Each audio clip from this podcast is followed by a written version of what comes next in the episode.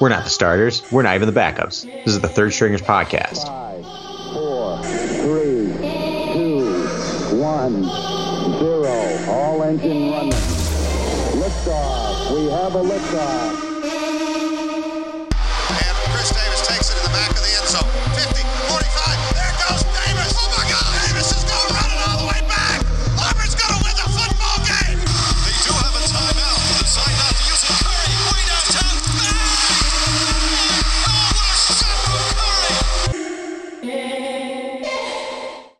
Welcome back, everybody. I'm your host, Noah Kratz, and here with me are my two favorite guys to talk sports with, Josh and Justin. What's up, guys? What's new? Not much. Yeah, Not much. just living Just- a life. No, I just worked a, a youth soccer camp, so that was Hey, there you go. went about as you know as expected, as you'd think it went. is how is how fun it was. What Was it, uh, ages? Was it rough? Uh, there was two groups. The first group was like six to eight or something like that, and the other group was like nine to fourteen. So yeah, really? so, uh, Nine to 14. Yeah, three hours, man. Wow, that's a big gap there. Sure is. that is a huge gap. Yeah, it was, All right. it was interesting. All right, we got a lot to get to. Giannis clutches up in the finals, drops a 50 piece, 50 piece McNugget. He went and got McNuggets the next day. We'll talk about that as well. Uh, we're going to talk about uh, our bounce back predictions for running backs this year in the NFL. We're going to do some better or worse uh, for NFL teams. And we got a nice question of the day, and we're ending it with this day in sports history. So let's get into it. First things first. Fir- First things first. First time. First things first. Things first. First. All right. First things first, guys. We got to talk about Giannis and the NBA Finals. They won it last night in six. Uh, they downed the Suns. What were your guys' thoughts last night on specifically? Let's start with Giannis. You know, I, as far as Giannis goes, and also kind of just the team, because I was rooting for the Suns. And if, you know, if listeners, if you listen to previous episodes, you know that I'm not a fan of the guy. So I was pretty bummed overall with the result. It's definitely not what I wanted. But I would say, putting my pride to the side, Giannis did play really well. And I think I think it was very clear that he he like won them the game, figuratively speaking, you know. Um, and even on top of that, also putting pride to the side, he had a good playoff run. Like he he played well the majority of the playoffs. So fair play. He's a good player, but I do still have the side of me that's bitter about it. But yeah, I mean, I think I think it really came down to the Suns just not having someone who could stop Giannis. Um, especially this last game, I thought DeAndre Ayton did such a bad job trying to stop Giannis. It was pitiful. Um, yeah, it was a bad game for him. yeah, so I think I think really that's what it comes down to is I think the Suns just they didn't have a piece to stop Giannis, um, and yeah, it, it, it was sad for me. Yeah, I'm kind of uh, relating to that, Josh. I really wanted to see the Suns win just because it felt like it was a good a good feeling going into this. Like, oh, the Suns got this. You know, everyone's like Suns in four, whatever. Um, but yeah, Giannis played so well last night that you can't really knock him for it. And I would argue he didn't really have the greatest playoff run. I mean, he did. I mean, he did all right the first couple of rounds, but against the Nets, people were injured. He kind of didn't really step up the way they needed him to. And then against the Hawks, he got injured, and his teammates kind of got him through that. So uh, he definitely deserved Finals MVP because of the way he played in games uh, three through six. But like what he averaged, he got 40 points, 40 points, and then 50 point game in three consecutive games. That's amazing. He had this past game 14 rebounds and five blocks. So hats off to him. He, he dominated. And yeah, when your best defense against Giannis in the paint is Frank the Tank Kaminsky, you're not you're, you're not you're probably not going to win the game. And yeah, what I noticed most about the game last night or the game 6 was the inexperience of the Suns really shined through in that game. Like to me, the Suns lost the game. The Bucks didn't fully win it. Giannis put the team on his back and he did his thing, but the rest of the team really didn't do much. PJ PJ Tucker didn't have a point. The next highest scoring was Khris Middleton at 17, and then Bobby Portis at 16, Jrue Holiday at 12, and Brook Lopez at 10. And that's, I believe, all that scored on the team. So besides Giannis getting 50, they didn't really do much. And then for the Suns, Devin Booker did not play well. I think like this past that last game was his worst game in the playoff series. It was ugly to watch. And then DeAndre Ayton just was getting bodied by Giannis. I think a lot of it has to do with the strength and the endurance. Giannis has been putting on weight and muscle for the past four years, basically. Yeah. And DeAndre Ayton just kind of like he looked beat up. And I mean, game six of a long NBA playoffs, like, yeah, he's this is his first time here. He's going to be tired. That makes sense.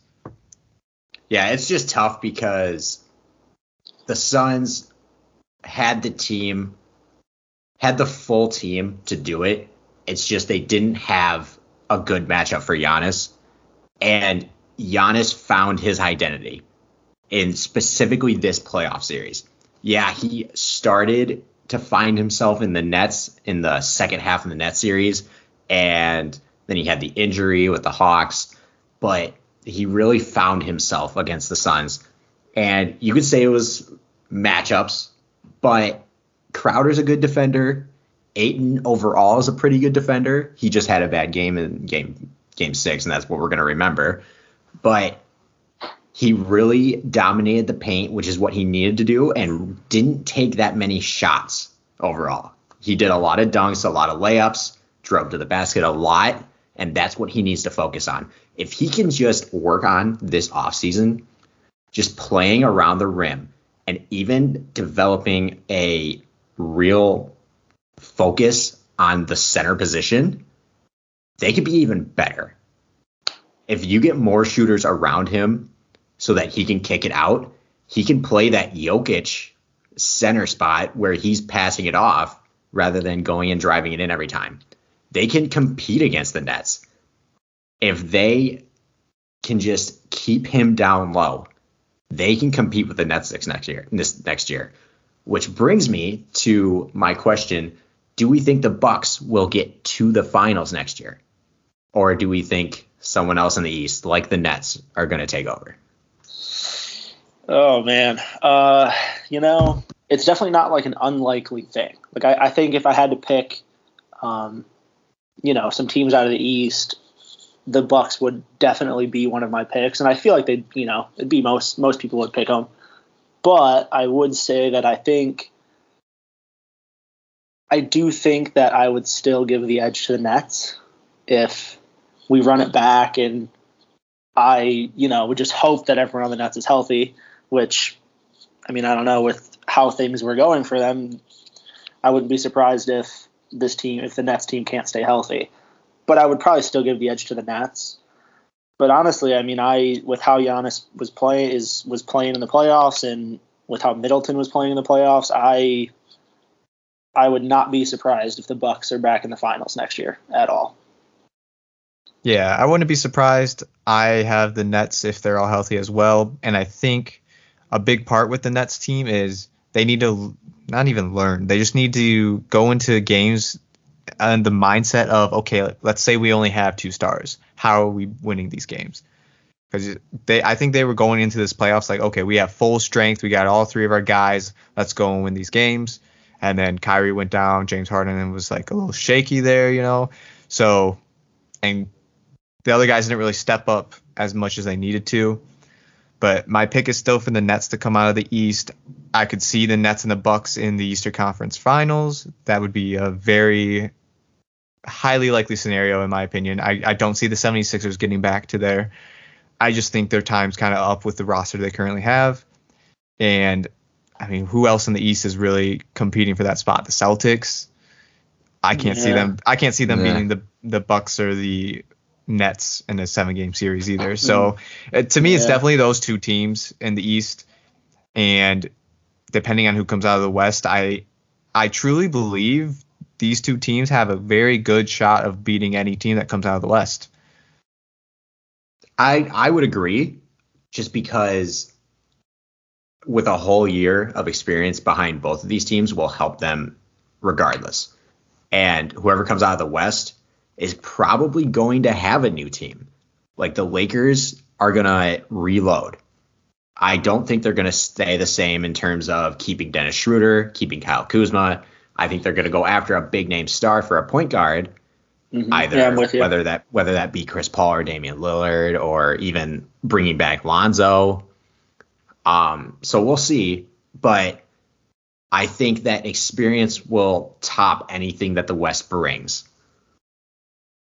Yeah, just that good team chemistry, and it and of course this is all dependent on if they're healthy. Right. And, And- I do, yeah, I do I think mean, the that's Nets will be just- healthy. That's just that's just kind of that kind of tops everything at this yeah, point. that's true. Um, another point I like to make, kind of going back to the game six and kind of into the future as well. Giannis shot amazing from the free throw line. If he doesn't, if he doesn't shoot that well, if he does fifty percent, they lose the game. I think it would be close. Mhm. It'd be a lot closer. Be a so, lot.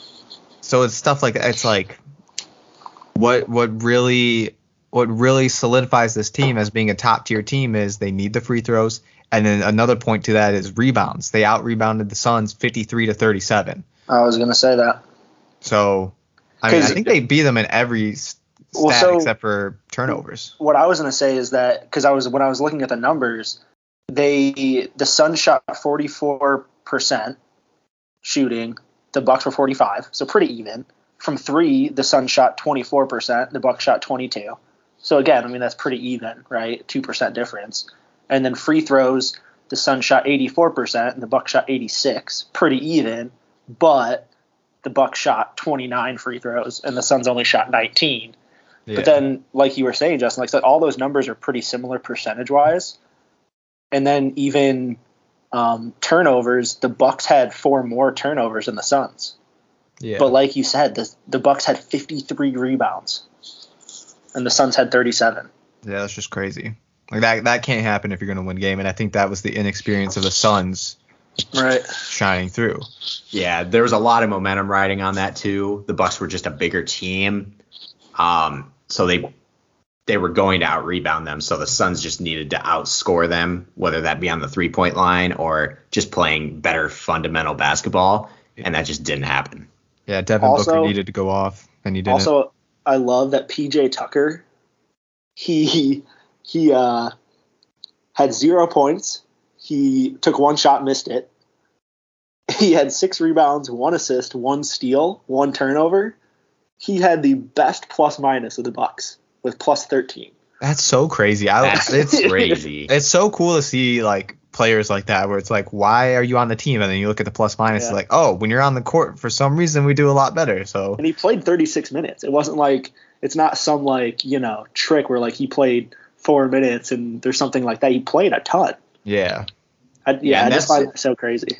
That's such that's such an outlier too, because just with the way that the NBA is progressing towards a score first mentality, when you see that zero points, everyone's gonna be like, "Oh my god!" And he's not gonna get the respect that he deserves. Well, PJ Tucker's an outlier because everybody knows his defense, but if you see that on a regular like a regular game with a just like a no name player, and you see zero points, you're gonna be like, "Oh my god, he played horrible." yeah, And that, but you, that's not the way you look at it. You got to look at the the plus minus because they could just be great defensively. yep. So yeah, I can see the Bucks coming back into the uh, finals. I think the Nets are going to beat them out, but either way, both of these teams have a very strong chance of being champions again, or again for the Bucks. First time again for the Nets next season. All right, let's do the flip side then. What about the Suns? Where do we see them? You know, I so because personally, I th- I s- I think if I had to pick a a winner for next year, call me crazy. I think I'd still pick the Lakers, but I think the Suns have more competition. I think the West is just deeper, right? I don't know if Chris Paul what you know what he's gonna do. Um, but I, I don't I don't know. A, a part of me part of me thinks that I, I should say yes they're gonna go back because they're a young team besides Chris Paul. They have all this young talent.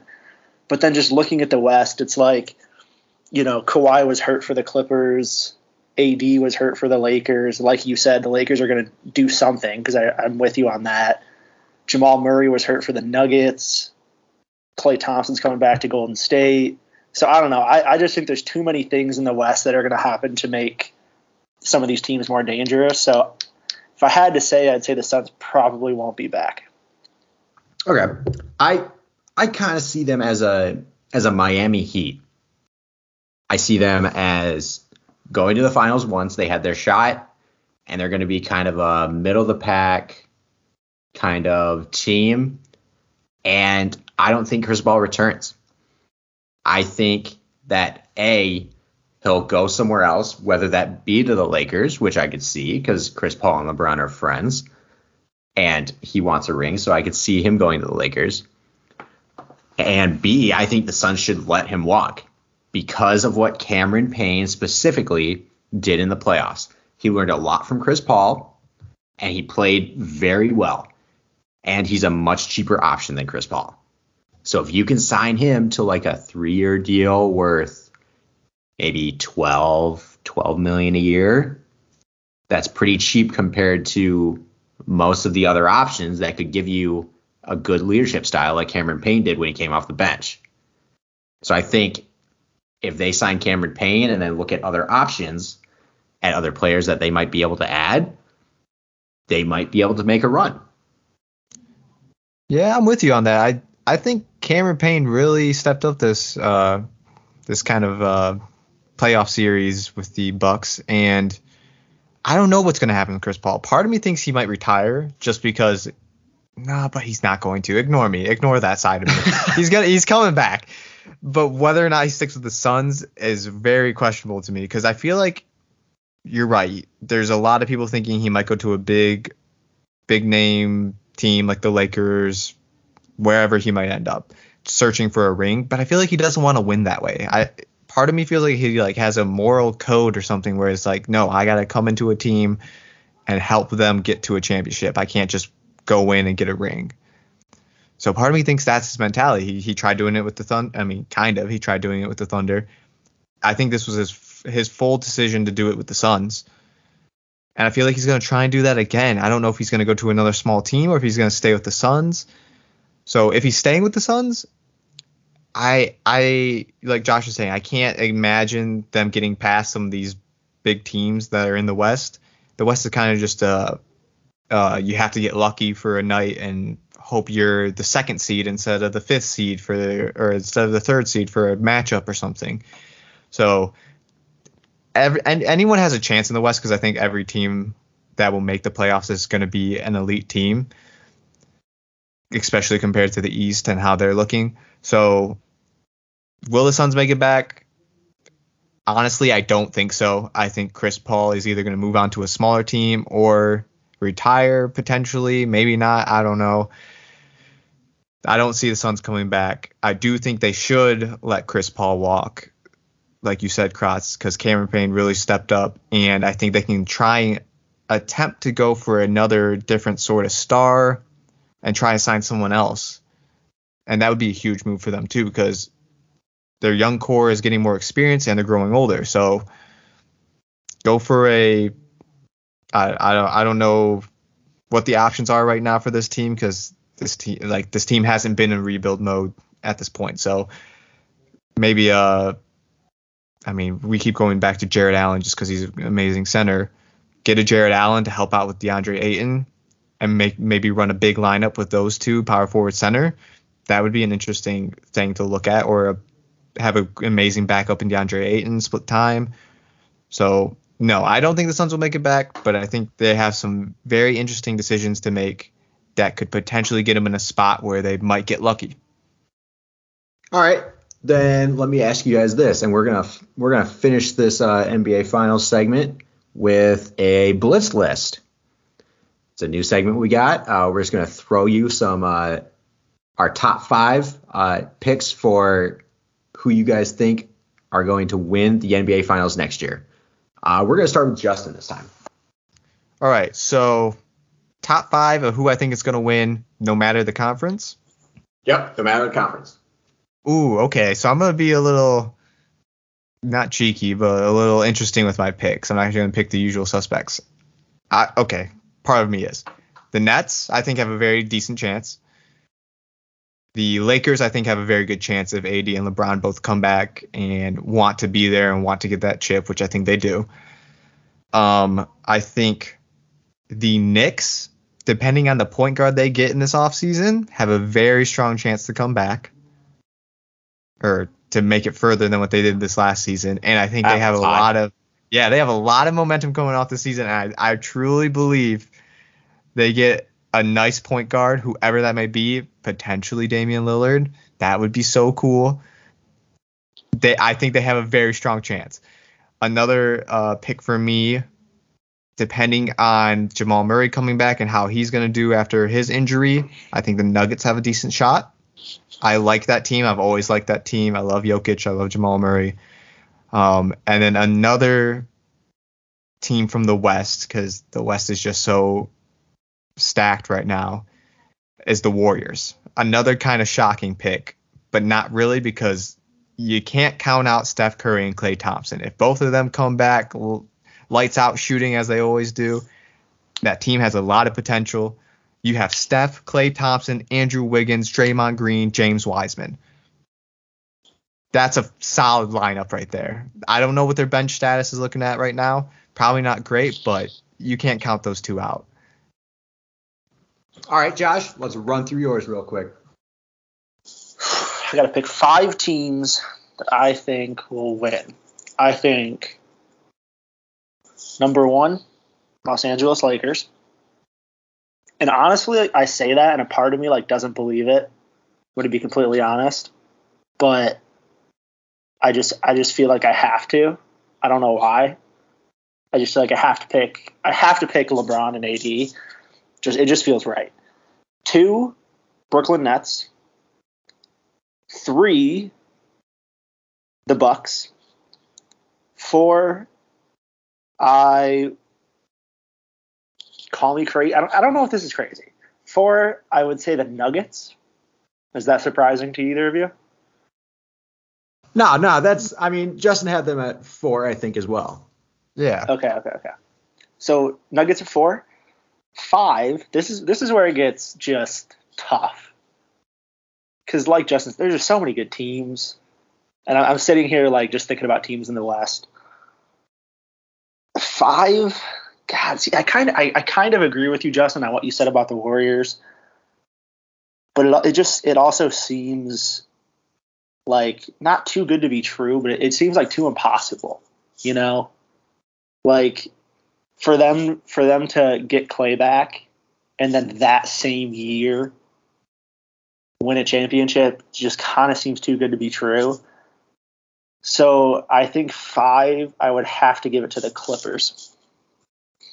That's fair. Okay, I like that's that pick. that's yeah. I mean, actually, I thought Clippers would be on both of your guys' lists, so I I was kind of shocked when I didn't hear the Clippers on Justin's.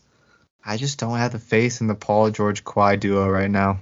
That's I don't know that's why. totally fair. That's That is totally fair. fair. They looked they looked better when Kawhi was out. To be honest with you. which is weird and it shouldn't happen, but yeah, they did. That's upsetting to me. All right. So number one, Nets. Understandable. Yeah. It's the new big three. Number two, Lakers. Uh, same mentality of LeBron, AD, and they're gonna add someone, add a point guard. Number three, Warriors. I think they're really, I think they're really building that core again, I where agree. they had, they had that three of Klay Thompson, Steph, and Draymond, and then they had that Iguodala back then, but now it's Andrew Wiggins, and uh, I think it was Bogut back then, and now they got James Wiseman. so so Bo side- who? side- Bo who? so side, Bogut. sidebar. Do you guys think that Draymond can play at the same level he played at years ago when Yeah, they Not were at all. Yes. because I because I to me that's what stops me from like like like Justin listed the starting lineup And I'm like, yeah, that does sound like a really good starting lineup. But I just feel like I have no faith in Draymond at this point. I don't have much faith in him either, but I think his defense is still pretty solid. Yep. I and he doesn't and he doesn't need to score. That's the best part because they have That's Andrew true. Wiggins now, Yeah. and James Wiseman is decent enough to where they're going to be focusing so heavy on Steph, Klay, and Wiggins that Yep. James Wiseman can pick up some points. And that is completely based off Klay coming back and being The same. how he was before. And that's a lot to say because he came off of an ACL and an Achilles injury, which are two of the worst you could possibly have. he's Right. So- he's fine. um, number four, uh, I've got the Bucks, and then number five, I've got the Dallas Mavericks. So I think they're going to make a big move and get someone to help Luka. I like that. Get rid of Kristaps. Get someone else in there. God, yeah. Interesting. Chris Top. Yeah. He he did not pan out well on that team. He does not want to be there. No. I like that pick. All right, a question for you guys in terms of running back potential. We had a lot of running backs underperform last year, whether that's because of injury or just uh, just bad just bad plays in general. Um, so who do we think is going to have a big bounce back year? Let's start with Josh. there, there's two that came to mind, but the one I'm going to go with, and this is because of injury, I'm going to go with Austin Ekeler. I think, I think first of all, Justin Herbert should only get better, right? And I think having a good quarterback who can throw the ball is obviously going to help his running back. On top of that, I think because Ekeler got hurt in week three, I think it was, or we, yeah, week three or four, Yeah, some sounds right somewhere. Right there. and even even before that, the season before that, when he's been healthy, he is a very good running back, very good. And I think I think he's kind of an underrated guy. I feel like I don't know if it's just because he doesn't talk a whole lot, like to media or or what it is, but he's not really talked about. I don't think as being a top running back. And sure, he got hurt, so it makes sense he wasn't talked about this past season. But I don't know. I, I think just watching him play, I think he looks super talented. And I think if he can stay healthy this next year, I wouldn't be surprised if his numbers are up there. I obviously don't think he's going to have, you know, Christian McCaffrey numbers or Kamara numbers, but I could see his numbers being top 10 running back numbers. Okay, that's fair. Uh, I mean, especially with a better offensive line that they've got, uh, I think they spent their two, their first round pick and their second round pick on a lineman, so it's got to be upgraded there. Yeah. So that's a that's a good pick, Justin. What do we got? Uh, I have a safe pick, and then I have a pick that I hope happens, but I can honestly kind of see not happening. So my safe pick is Saquon Barkley, coming off of that injury. What game one, game two? Um, Yeah, week two. I yeah, think. week two, uh, he tore his ACL, right? Yep. Um, I truly believe. I mean, he- it's Saquon. He's gonna come back. He's gonna perform as well as he did before. You have to assume, and maybe even not as well. He's still gonna be a top ten, top fifteen running back, even on the Giants. So that's that's a statement. And then the more risky pick is uh, Zeke Elliott. I I wanted him to play well last year, mostly because he was my number one pick uh, or first round pick in the uh, fantasy football. But with the loss of uh, Dak Prescott and then Andy Dalton going down, and whoever the heck was playing quarterback back there, my grandma, I don't know. Zeke just kind of stopped doing well, and whether that's a sign of him not being as elite as most people thought he was, to me, it's just like I feel like his heart was out of the season once they kind of knew it was over. So I I feel like he can come back to that level if that was the reasoning, if it was just his heart was out of it. But part of me thinks like teams have him figured out now, or some something is off with him a little bit, and I'm I'm worried he might not be as dominant as he used to be. But I do think if Dak's coming back healthy, he can have a nice season again, return to a top five, top ten running back. Yeah, yeah. I mean that's fair. Uh, Saquon's should have a better offensive line, but we've said that in the past. Uh, but they definitely have better offensive weapons for Daniel Jones, and Daniel Jones is a decent runner, so there's always the threat of him running out of the pocket and taking up the field, hopefully not tripping over his own feet. Um, and then Zeke, you know, Dak Prescott being back, and yeah, you're right. It was that passion that he seemed to have lost, and then Tony Pollard came in and kind of threatened him for his job. So I think that he's going to play with a little fire under his belly. But I think the number one running back coming back is going to be Christian McCaffrey. And I say that specifically because they're going to have an upgrade in quarterback. Sam Darnold is a better quarterback than Teddy Bridgewater. No matter what you guys say, he is a better quarterback. He was playing on the Jets, okay? Horrible offensive line, horrible offensive weapons. Couldn't do anything about it. So, him on the Panthers will help a lot. Christian McCaffrey won't be relied upon as much, and he's always the he's always there to bail out Sam Darnold if Sam Darnold can't find someone down the field. So this is kind of a safe pick, I guess, but I really think that this is going to be the one that has a really big bounce back year, especially if we're going down with an injury. I think in also week two, I think, and then came back for one game against the Chiefs and then got hurt again. Yeah, I mean, I like that pick. Um, I mean, I, I can't be mad at that at all. Yeah. I can see it. All right, let's move on to uh, better or worse then. Better or worse? Better or better or worse? We're going back with uh, more NFL teams. Um, we're gonna have to pick it up because the season's not season starts the uh, first week of September, so we've only got a month to get through the rest of them. All right, let's go with with the Jacksonville Jaguars. Trevor Lawrence coming in. How do we think they're gonna do? We're gonna go back and forth like we did before. Let's start with Justin. Uh, worse. Just off top of my head, I don't really know much of what they've done in the offseason other than getting Trevor Lawrence. You can't just you can't just replace a part and hope that the machine works, you know? I think this this whole organization is flawed at to some extent, and I don't see them beating other teams. Whether or not they're improving as a football team, it doesn't matter. They're just not going to beat other teams. So I have to say they're either getting worse or staying the same. But they're they're not they're not going to beat other football teams. That's how that's just what it comes down to to me. Okay. Um, should have specified. I should have told you what they went last year. What did They they, went- do? They went one and fifteen last year. Okay, so yeah, they're they're they're gonna stay the same, or I mean, record wise, they might pick up another game, but I if they're gonna be between n- no wins to two to three wins, and they're gonna basically be the exact same spot that they're at. Okay, that's fair. Yeah, I uh, I pretty much agree.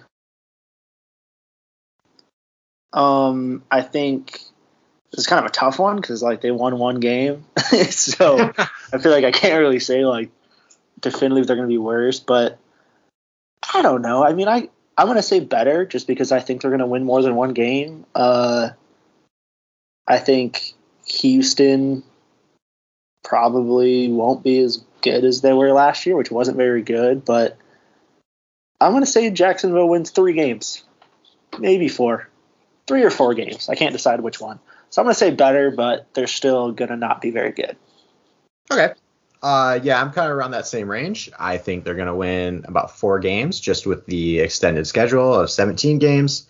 Um, but yeah, I think we're all on the same page that Trevor Lawrence is going to be okay, uh, but there's going to be some growing pains with this team, especially with a whole new coach, whole new system, uh, and you can't just fix that in one year. All right, moving on. Let's go to the Cincinnati Bengals. They went 4 11 and 1. I hate that you can end in a tie. Um, Joe Burrow went down about halfway through the year, about two thirds of the way through the year. Uh, but this team's offense looked promising at the beginning of the year. Uh, so what do we think? Better or worse? You know, I uh, I think this is a tough one for me because the AFC North is pretty stacked. Like holy cow. So you know, the Browns, Ravens, and Steelers. Um, I'm gonna say, God, this is a tough one. I'm gonna say that they will be better. Um, I kind of feel feel pretty similar to this one compared to the Jaguars. I think they had such a you know they had such a bad season that it's hard to say worse. Um, but I I could see Cincinnati winning five or six games, so I'll, I'll say better. But I wouldn't be surprised if they if they can only win four games next season too. Um, I'm gonna go a little more hopeful on the Bengals just because I like Joe Burrow. Um, I think they're gonna get better. The uh, pickup of Ja'Marr Chase, I think, was huge for them because they have that LSU connection, and they need that big play um player basically on the team. So I'm saying they get it a little bit better. You're right, they are in a nice uh, division, so it's gonna be tough for them. But I think they go 500, or I guess because 17 games, they're either one or one above, one below 500. okay, that uh that give or take of Yeah, o- over under over under one. yeah. Um, yeah, I th- I don't think they're going to do that well, but I think they're going to be significantly better. They're going to be in a lot more games. It's not just going to be blowouts. Um, I think Joe Burrow is actually going to have to compete in some late game scenarios because their defense got a little bit better. I think they go six and eleven. I think they win two more games. Um, moving on to the Jets. Jets, Jets, Jets. J E T S J E T S. Terrible. Worst chance. Uh, they went two and fourteen last year. Not much else to say. Adam Gase is gone. Thank God. Uh, better or worse, guys? Uh, I can start this one off. I think they're gonna be slightly better. Um, they drafted who was Zach Wilson, Yep. so he could potentially be decent at a quarterback spot. I don't know. Sam Darnold kind of. He didn't really get a fair shot because he's on the Jets. So uh, Zach Wilson might not get a fair shot because he's on the Jets now. So who knows what's gonna happen with that? um, I feel like they have to get a little bit better just because I don't know. Maybe they'll stop doing that stupid chant and win a couple more games. Uh, their coaching, I mean, can't get much worse. So uh, yeah, I'm gonna give them a little bit, maybe an extra game, a little bit better. They're they're good. They're I mean they're the Jets. They're gonna stay towards the bottom of the rankings just because there's better teams out there with a lot more talent, but a little bit better. Okay. Yeah, I uh, I think looking at this team's roster, holy cow, they suck. Uh, honestly, I know they only won two games, but I am I'm gonna say that they either stay the same or get worse. I just think that this team is an absolute mess. just looking at their lineup, it's like like I, I just don't know how I say they win more than two games. Just looking at their lineup, so I'm gonna say they either win two games again or or they you know they pull a, Jacksonville and they win one game. Wow. Okay. Um, I think they get slightly better. I think they win three or four, just because of the coaching change. Uh, Adam Gase was horrible. He's always going to be horrible. Look what Tannehill has done now that he's on the Titans. And give a lot of credit to Derrick Henry, but I mean, you got to give credit to Tannehill as well. He was just in a bad system in Miami with Adam Gase, and like look at Le'Veon Bell when he was with New York. Bad things happen when you have Adam Gase as your coach. So I think they get slightly better. I think they go. I think they go four. I think they get four wins. They go four and thirteen. Wow. All right, moving on to our final one for today, the Denver Broncos. They went 5 and 11 last year in a tough division with the Chiefs, Raiders, and Chargers. Uh, better or worse? Denver Broncos. I'm gonna go. God, this is kind of a tough one for me. Um, they went five and eleven. I'm gonna say. I'm gonna say that they do worse. Okay. I I don't I, I don't want to say that they're not going to have a Jacksonville season. I, I definitely think they're going to win more than one game, um, and I wouldn't be surprised if they if they stay the same and win five. But I think they're going to have somewhere between between four and maybe six. But I think it's more likely they get four. So I'm going to say maybe a little bit worse or stay the same for the Broncos. Yeah, I'm gonna agree with that. I think I'm gonna go a little bit worse just because I feel like other teams are improving and they're kind of stagnant. So th- this team isn't growing. This team isn't doing much. I mean, did did they get Teddy Bridgewater? Yes. So that's an upgrade. But wh- I mean, what else is on this team that can help him out? So I think they're gonna get slightly worse. I think they're gonna go what three and fourteen, four and thirteen. Okay. Uh, they're just they're not gonna they're not gonna do well in that conference. They're not gonna do well against other teams. They're just not an elite team. Okay. Um, I think their record's going to be about the same. I think they'll go six and eleven. Uh, but I do think they'll be third in their division because I think the Raiders are going to do worse. Um, yeah, I think they go six and eleven. Their defense is pretty good. Uh, they just didn't really fix their quarterback issue. Teddy Bridgewater isn't much of an upgrade to Drew Drew Lock. Lock. I mean, it, I would say he's a lot better than Drew Lock in my See, opinion. I'm just not a Teddy Bridgewater believer. That's fair. I mean, he, he hasn't he's really definitely shown much. he's definitely more intelligent with the ball, but just his skill set and just his ability to throw the ball, I think Drew Lock and him are pretty comparable. I disagree, but that's fair. I mean, he hasn't he hasn't proved anything. He needs to prove something. Yeah. But yeah, uh, so that wraps up better or worse for today. Let's move on to the question of the day. All right, this goes around a lot of what happened in the NBA Finals, uh, NBA playoffs in general, and baseball. So I watched a video clip of a bunt that was bunted down the third baseline, all right, of this Mets and Pirates game.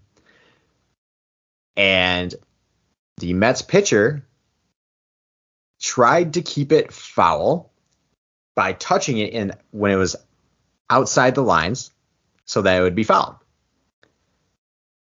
The home plate umpire called it fair, and because the ball went into the dugout, three people scored because it was bases loaded. The Mets manager came out and proceeded to absolutely destroy the home plate umpire by screaming at him. If you guys want a funny laugh, go watch it on YouTube. Um, but this is just a stupid thing about instant replay for me. Uh, that some things are reviewable and some things aren't.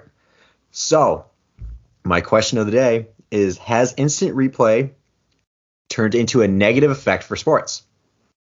Let's start with Josh. You know, I feel like I have a lot of thoughts on this. Um, so I'll try to keep it condensed. I would say I, I kind of have two thoughts, and they're very separate. So I'm going to tell them separately. So my first thought is that, and when I say thought, I mean it's kind of like I haven't decided this, but it, it's you know it's something I'm putting out there, and kind of just talking it out to see what you guys think, see what I think after I say it. But a part of me feels like it could depend on the sport. Um, and I say that because I feel like my expectations for what I want when I watch a sport are different based on what I'm watching. So if I'm watching, you know, which I wouldn't because I don't like the sport, but if I'm watching baseball, right, I I don't expect baseball to be fast paced, right? So if there's a five minute stoppage for instant replay, I wouldn't really care that much. Like I wouldn't have the urge of like, all right, let's get back to the game, you know. But if I'm watching a sport like soccer, where it's more, there's you know, it's more fast paced, I get kind of annoyed if there's an if there's a, a replay that's taking five minutes, and it's just like, all right, let's let's play the game. Basketball is kind of in between. Um, I see that a little bit more as a as a fast paced sport that I don't want stops. But then the other side of it's like there's so many timeouts where it's like, is it? I don't know. So part of me feels like it's it's per sport basis. Okay. Uh, so and and that's because I feel like a lot of people they don't like instant replay because it stops the game, right? That's a lot of people's arguments or why they don't like it. Right. It hurts. It hurts momentum. Right. The other side of not even the other side of it, but my other opinion on it is if I feel like it kind of comes down to what you want in a sport. I think personally, I am okay with sports not being completely fair in terms of you know if if the ref makes a bad call not even a bad call it's just an impossible call because those happen right and you don't get to look at a replay and so maybe one team gets the ball and they shouldn't. Personally i'm okay with that because i feel like realistically that can happen to either team like the chances of it happening for either team are the same. But then the other side of it is do you want sports to be completely fair? You know what i mean? Where it's like do you want it to be there, there's no wild card of of a bad call or something like that. So I, I don't know. Personally i think that i don't like instant replay. Not a fan of it. I, I think i'm i'm okay with with teams you know not not having it be fair in situations. But honestly i can see both sides. And i don't think i don't think i could pick which side i think is right. But personally i i don't like instant replay. Okay. That's fair. Um, so my view on it is kind of similar in that it it depends, but not on a per sport, more of a uh, the type of call it is. So my initial thought on this is I per how instant replay is right now in most major sports. I do not like. I think it hurts sports. My issue with it is why is it taking all three lip, all three refs or all three umpires or whatever going over to a monitor, staring at the monitor for four minutes, like, oh, is this it? Is this it? Looking at every freaking angle to come up with the conclusion that I made in 30 seconds sitting on the couch. yep. That's my biggest issue with instant replay right now, and I feel like so many people kind of have that same feeling. They just haven't expressed it yet. Even in media and players in general, even even refs have that thought too. Why isn't there someone just sitting in a a booth somewhere watching the game live or like through a, a monitor or something? And then when something happens, play the same replays that you're showing everyone else at home and every TV station that it's being played on, show the same replays, and that person makes a decision. It can take a, all of one minute. So that's what irks me the most about instant replay. I think right now, as the format it is in right now, it is negative. I think it's dumb that you can only challenge certain things at certain times. You only get one challenge or two challenges a quarter, a half, whatever. So I get it. You can't really nitpick every single play all the time, but if you have a ref or uh, a specific position for someone to be in to just be reviewing plays as they're happening, and just give like an extra 10 seconds for them to decide on something, or call down to the person and be like, "Hey, that was a foul," or "Yeah, his foot was on the line, it was out. You made a good call," or "No, overturn that." then I, I feel like that would make things so much easier and so much more enjoyable as a viewer. Because one, it make calls much more like efficient because you're not spending seven minutes debating on whether his foot was on the line when everyone can easily see his foot was on the line. Mhm. And then two, it makes the uh, the calls more accurate. So it kind of gives that fairness that you were talking about, Josh, where it's like to me a sport I'm I'm more I'm more in favor of the sport needs to be fair for it to be respected as a game. Like I get that there's human error, but now that we have the technology, why are we even questioning it? Like for me, the whole uh, lining of the football on the field and when what spot did it go down in, just put a tracker in the football somehow, and then monitor it and like GPS location. Like I feel like this is stuff that can be happening very easily with the technology we have, and they're just not doing it. So that's my rant on how I don't like instant replay right now. It could easily be fixed with a, a year of just developing technology and implementing it. And I really think sport teams should do that. Sports organizations should do that. Yeah, I mean it's a, it's a broken system. It's horrible how they're doing it right now. Let's look back at the Saints and Rams NFC yeah, NFC championship game when the pass interference call on or the no call on the pass That was so interference. That was so that stupid. was like, clear as day. yeah, Anyone in the audience could see that without even having to go to instant, instant replay. So it, instant replay was created to fix things that were major, like major calls that were totally wrong. For example, the perfect game for the Tigers pitcher, where he was out by two steps yeah, and they called him safe. I remember That's that. a perfect example. And but to be honest with you, it's more famous now because it wasn't a perfect game when it should have been than if it was a perfect game. But not the point. What I mean is instant replay should be viewed how soccer has been doing it in the past. How how how many years years is that, Josh? One? Is it just one year now? Yeah, it might be it might be close to two. I can't remember exactly when I did it, but it's yeah, it's been like a year or two. Okay. Yeah, I mean they take 30 seconds to go view. Yeah, it's a little different because it's really only u- used for like offsides, but it takes 30 seconds.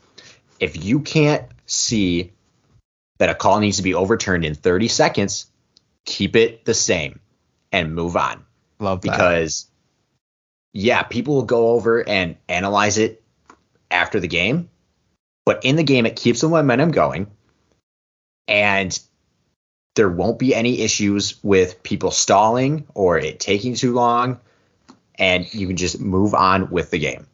Yeah, and- also like kind of like like Justin was saying, um, and I know tennis is another sport that kind of does it too. Although I don't, I, I don't know fully how it works with tennis. I think it, tennis it might be more so like just how they show people on TV, but soccer too, like um, the offsides, and then also if they're checking to see if if the ball crossed the goal, like the goal the goal line to score.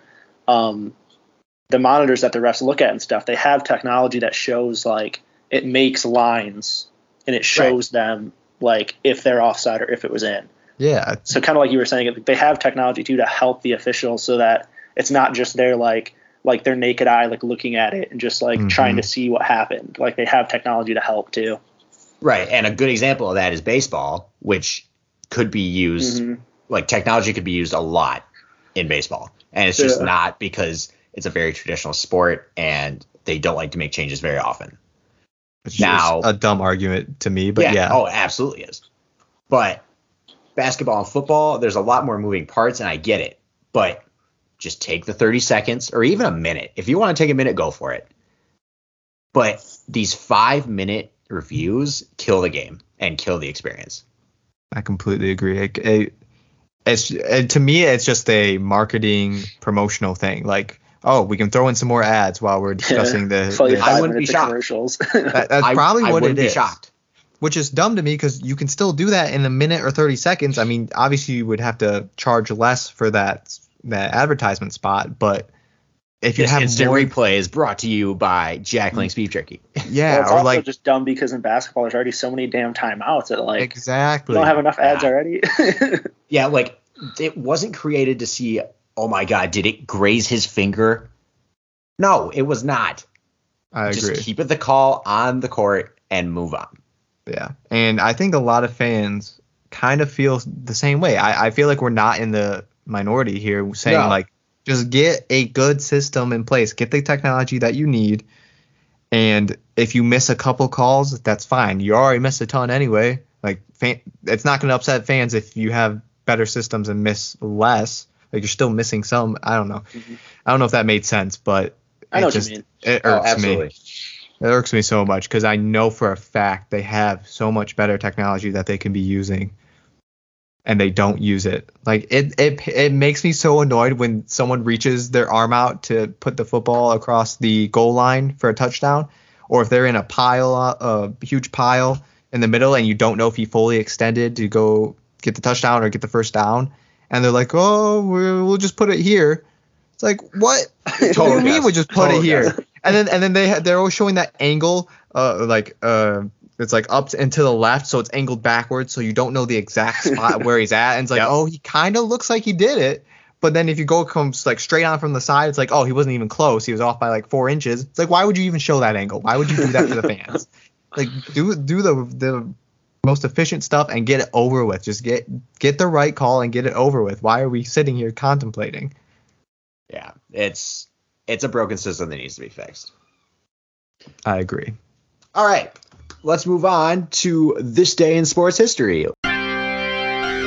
On this day in sports history. Take it away, Justin. Woo! Okay. So, this day in sports history in 1957, going back a few years, we had the first African American human being, let alone woman, to win a major U.S. tennis, tennis tournament. Her name is Althea Gibson. Let me look up the tournament she won. I think it was Wimbledon. One second. What a woman. What a woman.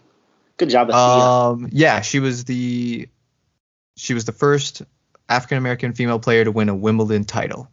She ended up winning seven Grand Slam women's singles titles. Damn. Yeah, Wow. great player. Love and I just think that's crazy. 1957. Yeah, it's nuts. Jackie Robinson of tennis. True. Honestly, it's it was probably about the same time period as that. When did Jackie Robinson play? That was, I think, late 40s, early 50s. It was around the same time, I think, for you. Yeah. It's crazy Yeah. to think that all these sports had, like, were going on back then. I don't know. I just don't think of it like that. Even I, like, I, I feel that. even like baseball or like even basketball. I'm just like, wow, the game's changed so much. I don't even know if that like if that even counts anymore. You know what I mean? Yeah. Because just the game is so different. I've been reading things about like who's the best player right now, Giannis or LeBron, whatever. And then a lot of people are talking about like it's got to be generational. You can't compare LeBron James to Kareem Abdul-Jabbar. You just Exactly. can't. It's like game. a, a completely different game, or like Bill Russell. And also another point to that where it's like it doesn't even feel real. It's like we know the greats, we know Bill Russell, we know Wilt Chamberlain. Who the heck did they play? Who was on their team? like what?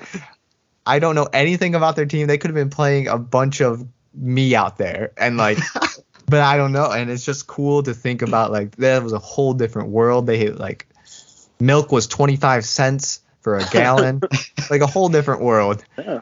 And that's just so cool to me. Yeah, it Wow. is really nuts to think about. It's crazy what this day in sports history brings up. Exactly. Another part of, cents. exactly. Another part of it too is so she's the first African American woman to win a just African American in general to win a major tennis uh, champion championship, whatever it's called, tournament. Um, what was happening before that point? Like, at what point did African American people start playing tennis? Because Well, that's not sure. That's what's interesting is like, and what to me makes it more impressive is that like, like I, how don't how do I want to word this? Like, it was definitely not normal or accepted for African Americans African Americans to play tennis, let alone women to play tennis. yeah, Like Right. well before, like a white female. So like the people she beat. You know what I mean? Like Yeah. their parents, or like Oh, yeah. they probably started younger, like they grew up with their parents playing. hmm It so was a yeah, whole that, that is really cool. and then like kind of like going to baseball with the the Negro leagues. Like you had baseball players playing on those teams that are considered would have been considered the greatest of all time if they were unfortunately they weren't, but if they were in the MLB, they'd be considered legends. Yeah. Right. So it's it's just tough to like see that looking back and like wow, like why yeah. It would have been a whole Yeah. different, whole different Wow. game. Yeah.